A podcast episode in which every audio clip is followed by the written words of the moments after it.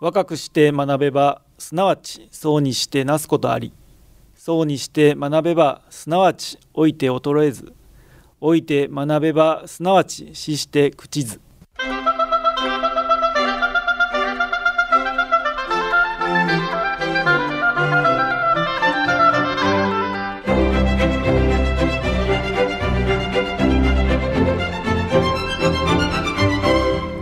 兵庫ラジオカレッジ。今朝の俳句。隣より回覧板と桜餅。隣より回覧板と桜餅。石堂久美子桜餅のお裾分けですか。なんだかほっとします。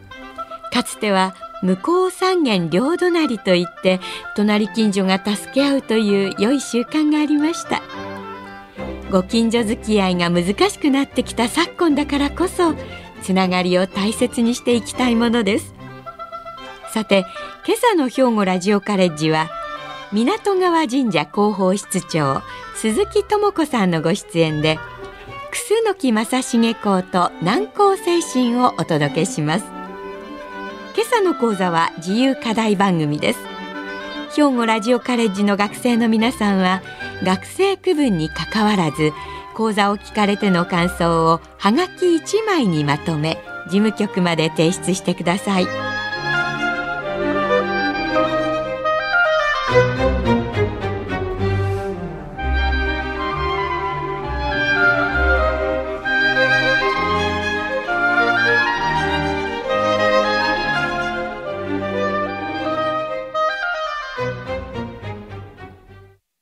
様おはようございます今朝は歴史のお話南北朝時代の武将楠木正成公についてお話しさせていただきます港川神社は JR 神戸駅より徒歩3分山陽電車の高速神戸駅直結と非常に便利な場所に鎮座しております境内の広さは約7700坪。都会のオアシスさながら緑豊かでとても心地よい空間をお過ごしいただけるのではないでしょうか。これから迎える初夏までの季節は、クスノキの若葉がそよぎ、境内には緑色の光と爽やかな香りに満ちています。ぜひ一度ご参拝に足をお運びいただければ幸いです。比較的新しい神社でして、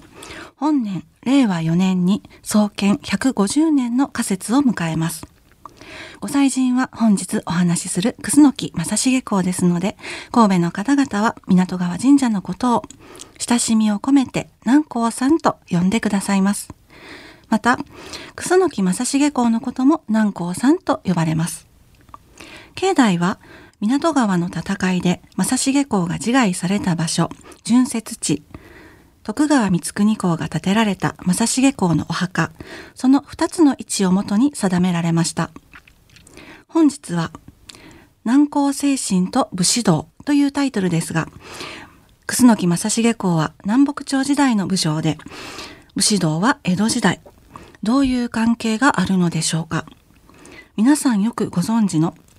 水戸黄門さんがなぜ正成公のお墓を建てるのか。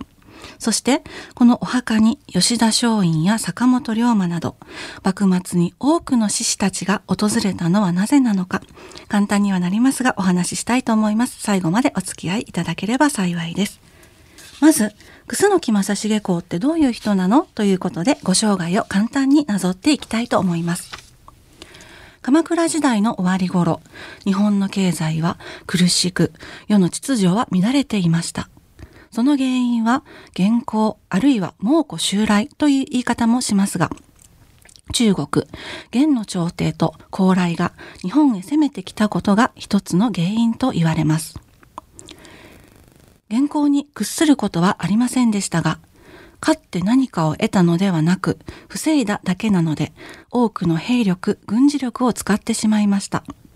また、武士たちも恩賞に預かることができず、不満がたまります。そんな状況にもかかわらず、北条一族は政治をめぐる権力闘争や湯気三昧の日々を送っていたということです。こんな社会情勢を憂いて立ち上がる決意をされたのが後醍醐天皇です。ある日、後醍醐天皇は夢を見られます。大きく立派な木が生い茂り、その南側に素晴らしい玉座がある夢。その夢の意味を紐解くと、漢字で木の南と書いてクスノキとなりますね。この地方にはクスノキと名乗る豪族がいると召し出されたのがクスノキ正成公です。この時はまだ後醍醐天皇に味方して中心となる有力な武将はおりませんでしたので、この倒幕計画は成功するかどうかはわからない。普通、状況を見極めて有利な方につくのが武士です。ですが、正成公は、正成一人、今だ生きてありと着こしめし候らば、星雲ついに開かれるべしとおぼしめし候らえ。つまり、私に任せてくださいと非常に頼もしい言葉で、後醍醐天皇の力になることを誓います。最初は文字通り古軍奮闘していました。大阪若町の赤坂城や千早城で数十万数百万の幕府の大軍相手にわずかな軍で戦います。山城に登ってくる幕府軍に上から大きな石や大木を落としたり、兵士に見せかけた藁人形を使うなどの奇策地望の数々、皆様も耳にしたことがあるのではないでしょうか。そういう今までにない八面六臂の活躍をしているうちに、こちらが有利そうだと思った諸国の武将が参戦をしてきて倒幕が実現します。しかし、正成公は、まさに何もないところから鎌倉幕府倒幕を成し遂げた一番の立役者というべき人物です。そして鎌倉幕府が倒幕し、兼務の中興と言われる新しい世が明けます。しかし、新政権に不満を抱いた武士たちがたくさんおり、彼らを束ねて新政権に反旗を翻したのが足利尊氏です。楠木正成公は武士たちの心はすでに後醍醐天皇から離れているという事実に気づいていて、高氏と和睦をすることを検索します。ですが、それは退けられ、それで直命に従って港川の戦いに赴きます。延元元年1336年5月25日のことです。炎天下6時間に16度という異常に長い戦いを経て、正成公は弟正末教と差し違えて最後を遂げるのですが、根性の最後に誓ったのが七章滅族です。七度でも人間に生まれ変わって、その度に朝敵を滅ぼすのだという意味です。人間界に生まれるということは、苦しみも悲しみも存在します。普通の人々の願いは仏の教えを守って輪廻転生の枠から離れたいということではなかったでしょうか。それと比べるととても強い精神力、魂をかけた信念を持たれて自分の決断をされていたことがわかります。これが正成公の生涯です。他の歴史上の人物でしたら亡くなられて物語は終わることが多いですが、正成公の場合はここからもいえ、ここからが朝重公の歴史と言ってもいいのです。主に太平記から伺い知れる歴史の表舞台で活躍したのがわずか4年。そしてこの先は600年もの歴史になります。皆さんは豊臣秀吉がなぜ南光さんのお墓を手厚く保護するの？と不思議に思われますか？当時の武将は太平記から南光さんの兵学、兵法を参考にしたりして尊敬していました。その上、実は秀吉は自分の実体験に基づいて正成公を大きな存在と捉えていたのではないかと思います。秀吉はどういう体験をしたのでしょうか？織田信長が天下統一を目指す中で想定外に苦戦した戦いがありました。伊勢攻めというお話なんですが、この時信長の援軍に駆けつけたのが家臣の豊臣秀吉です。その合戦で秀吉は左の股を射抜かれます。後にも先にも秀吉が怪我をしたのはこの時だけと言われています。秀吉に生涯一度の傷を負わせたのが敵方北畠氏に仕えていた楠木の子孫と言われる楠木正友という武将です。正友は他にも千早赤坂の戦いと同じような戦法を用いて敵方を悪戦苦闘させましたそして秀吉はその後これまた正成の子孫と言われる楠木正虎という優秀な人物を唯筆という重要なポストに任用するんですね。正虎は先祖楠木氏が足利の室町時代以来逆賊とされていた汚名を注ぐべく永禄2年1559年扇町天皇から朝敵赦免の臨時を得ることに成功したという人物でもあります。一度、楠木の子孫に痛い目にあったにもかかわらず、今度は自分の腹心の部下にする秀吉。南光一族への畏怖や尊敬がないまぜになっていた。それが南光ごぼ駅の面措置という形に現れたのだと考えています。お墓の話に戻りましょう。その後、尼崎藩の歴代藩主青山家や桜井家儒学者たちによって非常に熱く尊敬され、知る人ぞ知るスポットという感じでしょうか。そしてついに元禄5年1692年、徳川光圀がここに正成公の母妃、ああ中心南市の墓の建立をされます。正成公の死から350年経っています。建設費は約180両もの大金。実はこれは光国公の自腹ということです。光国公は大日本史の編纂のため全国から資料を集めて徹底的に史実を検証し、聖地を極めた研究をされました。そして義というものを非常に重んじ、尊王精神を大切にした光国公にとって、正成公の存在というのは日本史史上欠かせないものだったのです。水戸徳川家元藩主である光国公自らが南高母妃を建てられたことによって、まさにここから正成公の人気が日本中に広がっていくことになるのです。武士、尊王の志士たちも正成公に感化されました。まず、坂本龍馬。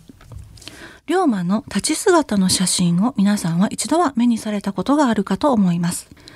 高めの台にやや持たれるように肩肘をついて懐に手を入れている写真ですね。龍馬はわざわざ見せているかのように袴の紐に短い刀を刺しています。この刀、実は菊水門が彫ってあって、正成公の合口を真似したものと言われています。龍馬が正成公に憧れていたことは、龍馬の名言と言われる日本を今一度選択申し候というものからも伺い知ることができます。今一度というからには、これより前の選択とは何のことだということが言えると思うのですが、これは兼務の中高のこととも言われています。龍馬が正成公のお墓に詣でた時に読んだ和歌を紹介しましょう。月と日の昔を忍ぶ港川、流れて清き菊の下水。菊の下水とは、菊の下に菊水の流れ。楠木家の家紋、菊水の御門のことです。次は西郷隆盛。西郷は自らの画号を南州としました。南は、え東西南北の南という漢字。え州は三髄辺に中洲の巣、え島という意味の漢字ですね。えこの南州というのは楠木にあやかったとされています。正成公が後醍醐天皇に召し出された、そのきっかけとなった後醍醐天皇の夢は、木の南で楠木でした。西郷は自分は南の島に住んでいるもの、いつか天皇のお役に立ちたいと願ったのだと思います。西郷隆盛も正成公を熱烈に尊敬していた一人です。明治7年に西郷隆盛が薩摩士族のために建てた私学校では、正成公を守護神として祀っていました。吉田松陰を除いては幕末の志士は語れません。松陰は熱烈な南光数形者です。お墓には人生4度お参りをしています。初めて参詣した時に、お墓の拓本を買い求め、掛け軸に表装しました。松下村塾でそれを見ながら塾生たちに涙ながらに南光の話を説いたといいます。松陰は自分自身を南光の生まれ変わりだとも言っています。正成公は死んでいない。七旅だけでなく何度でも生まれ変わって生き続けている。なぜなら南光の魂を私たちの心が受け継いでいるからだとも言っています。松陰の遺言書、流魂録の最後はこのような歌で締めくくられています。七旅も生き返りつつ恵比寿をぞ、払わん心我忘れめや。正成公が港川で最後に七章滅族を誓ったその思いに何度も自分を重ね合わせた生涯でした。ちなみに、お墓の拓本は、同志社大学創立者で、キリスト教信者としても知られる新島城も同じく、この拓本を書斎に掲げ、南光の歴史に連なろうとした一人でした。他にも、新選組の近藤勇は、正成公の嫡男、正面公に思いを寄せています。吉野山、花屋に弱わんあずさ弓、引き換えさじの君がことの葉。これは、正面公の時世の具。帰らじと、かねて思えばあずさ弓、亡き数にいる、なおぞとどむる。これを本家取りしています。同じく新選組の伊藤貸太郎は、正成公の墓に詣でて、行く末は核こそならめ我もまた、港河原の苔の石踏み。私も南光のようになるのだと決意した歌を読んでいます。このように藩士たちが南光に憧れた姿を見てみると、自分はいかなる志を持って生きるのか、死死と後何を残すのか、つまり武士としての生き方に自問自答したその先に正成公の姿があるのだと感じます。物々しい武士の話が続くので、江戸の一般庶民のお話もしたいと思います。当時、巷で流行ったのが浄瑠璃です。その中でも特に人気があったのが、クスノキ物、南光物と言われる南光さんを題材にしたものです。浄瑠璃の他にも、文楽や歌舞伎でも南光物の脚本が書かれていました。南光物なら間違いなく当たるといったところでしょうか。重心蔵も当時は今よりもっと深く背景が理解されていましたので、すぐに脚本化されました。実は、吉良家の出自は足利一族。対する浅野家が大変な勤労家でもありましたので、楠木正成公が浅野の家臣、大石蔵之介に生まれ変わって足利である吉良家を断絶に追い込んだ、ともっぱら噂されていました。みんなが大好きな忠義の事件が南光さん人気といわばコラボレートされて大人気になります。講談も人気でした。当時は太平記読みと言われていて、太平記は長い物語なので何日にも分けて上演されます。長丁場になってだんだんよどんで客が入らなくなってきたある日、講座に張り紙が貼られます。本日南光伊豆。千早赤坂の合戦、桜井の別れ、港川合戦の名場面の数々。今日はいよいよ南光さんが出てくる場面が講座にかかります。と宣伝すると、どーっと人が入って超満員になるのです。近松門左衛門や滝沢馬琴などが当時の南光者の人気作家。いろいろなジャンルの文芸や芸能で庶民は南光さんの大ファンになっていきました。南光さんに魅了されたのはなんと日本人だけではありません。今回は一人だけ紹介しますと、幕末からイギリス講師として在日したハリー・パークス。南光さんの物語に大変感動して、本人たっての強い希望で、正成公と正面公が根性の別れをした桜井の駅跡。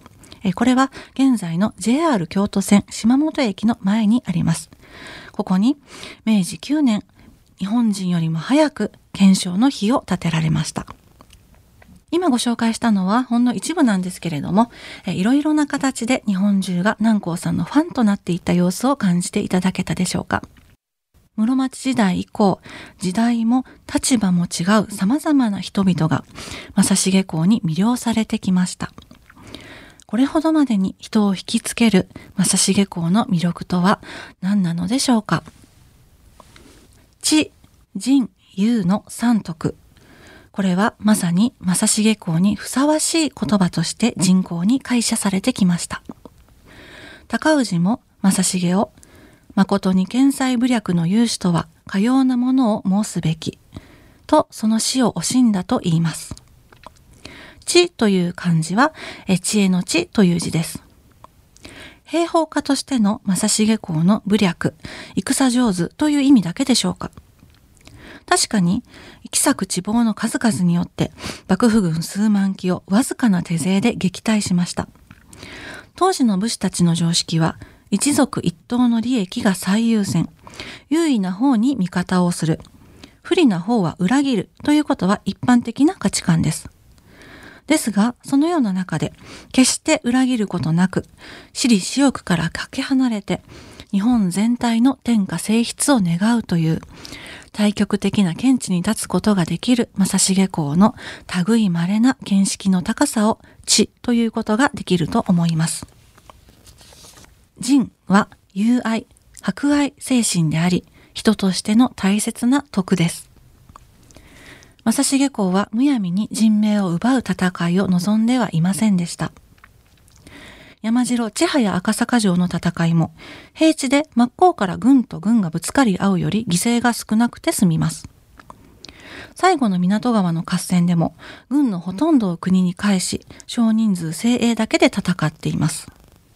常に命の犠牲が最小限になるよう戦略を練ったとも言えます。また、正成公は千早赤坂に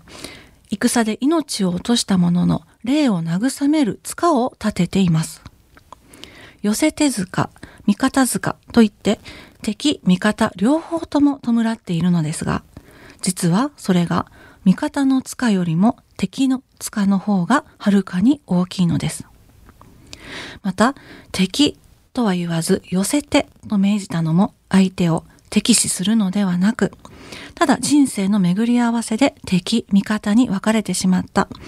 立場の違いで仕方なく一線を交えなければならなかった。この根性の悲運として嘆く正成公の慈悲深さを感じます。この精神は嫡男の正面公にも受け継がれています。渡辺橋の義戦というのは正面公が昌平2年1347年の冬山名細川と大阪渡辺橋での戦いのエピソードです。1万の敵の軍勢に対し2000の軍で撃破するのですが、負けて逃げる敵が、凍てつぐ川に落ちてしまいます。その数500人余り。敵ながら彼らをすくい上げて温め、衣服を与えて帰らせたという出来事です。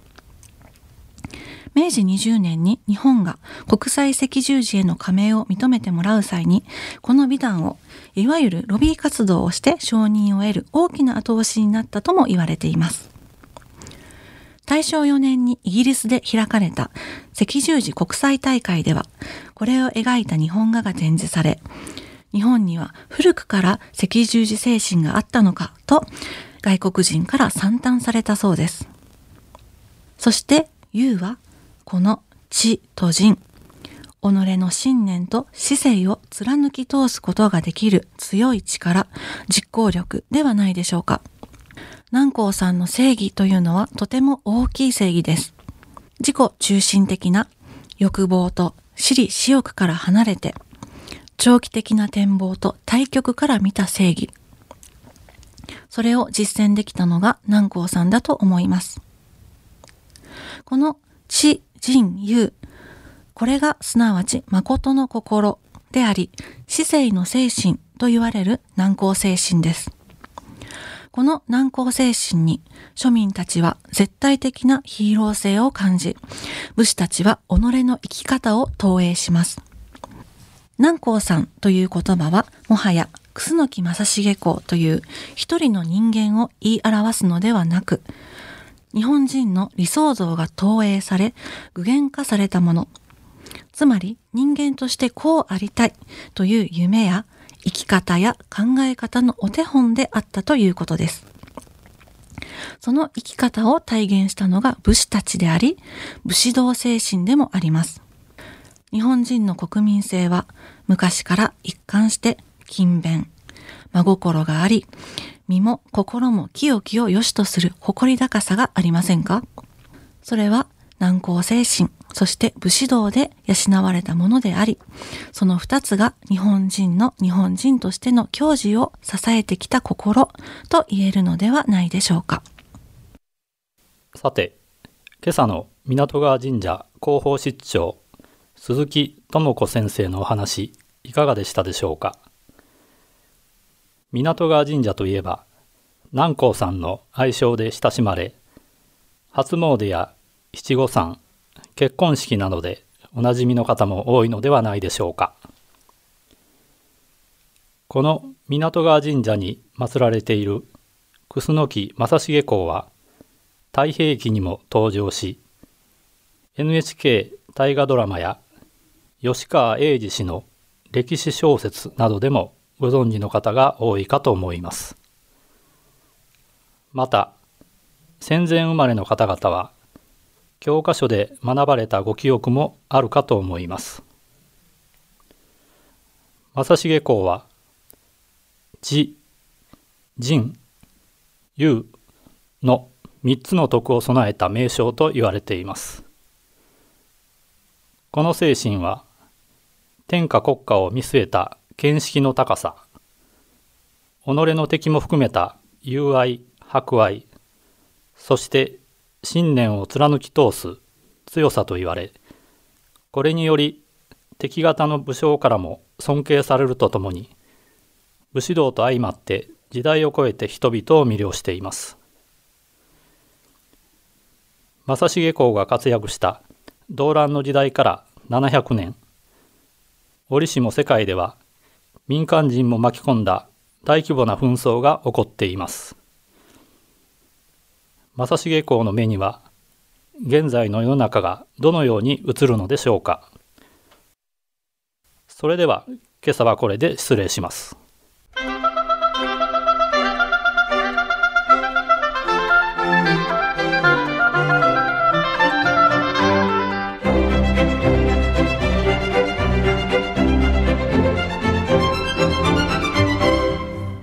ラジオカレッジ。今朝は楠木正成公と南高精神を兵庫ラジオカレッジの花本博さんよの案内でお届けしました。来週はシンガーソングライターボロさんで今こそオーバーカムを予定しています。さてここでお知らせです。兵庫ラジオカレッジでは令和4年度の入学者二次募集を行っています。今年度から年齢制限がなくなり兵庫県以外にお住まいの方もお入りいただけます。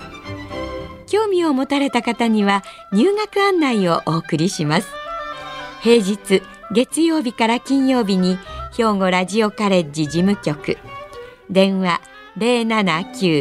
079-424-3343079-424の3343までお問い合わせくださいこの番組は兵庫県生きがい創造協会の提供公益財団法人井上記念会の協賛でお送りしました。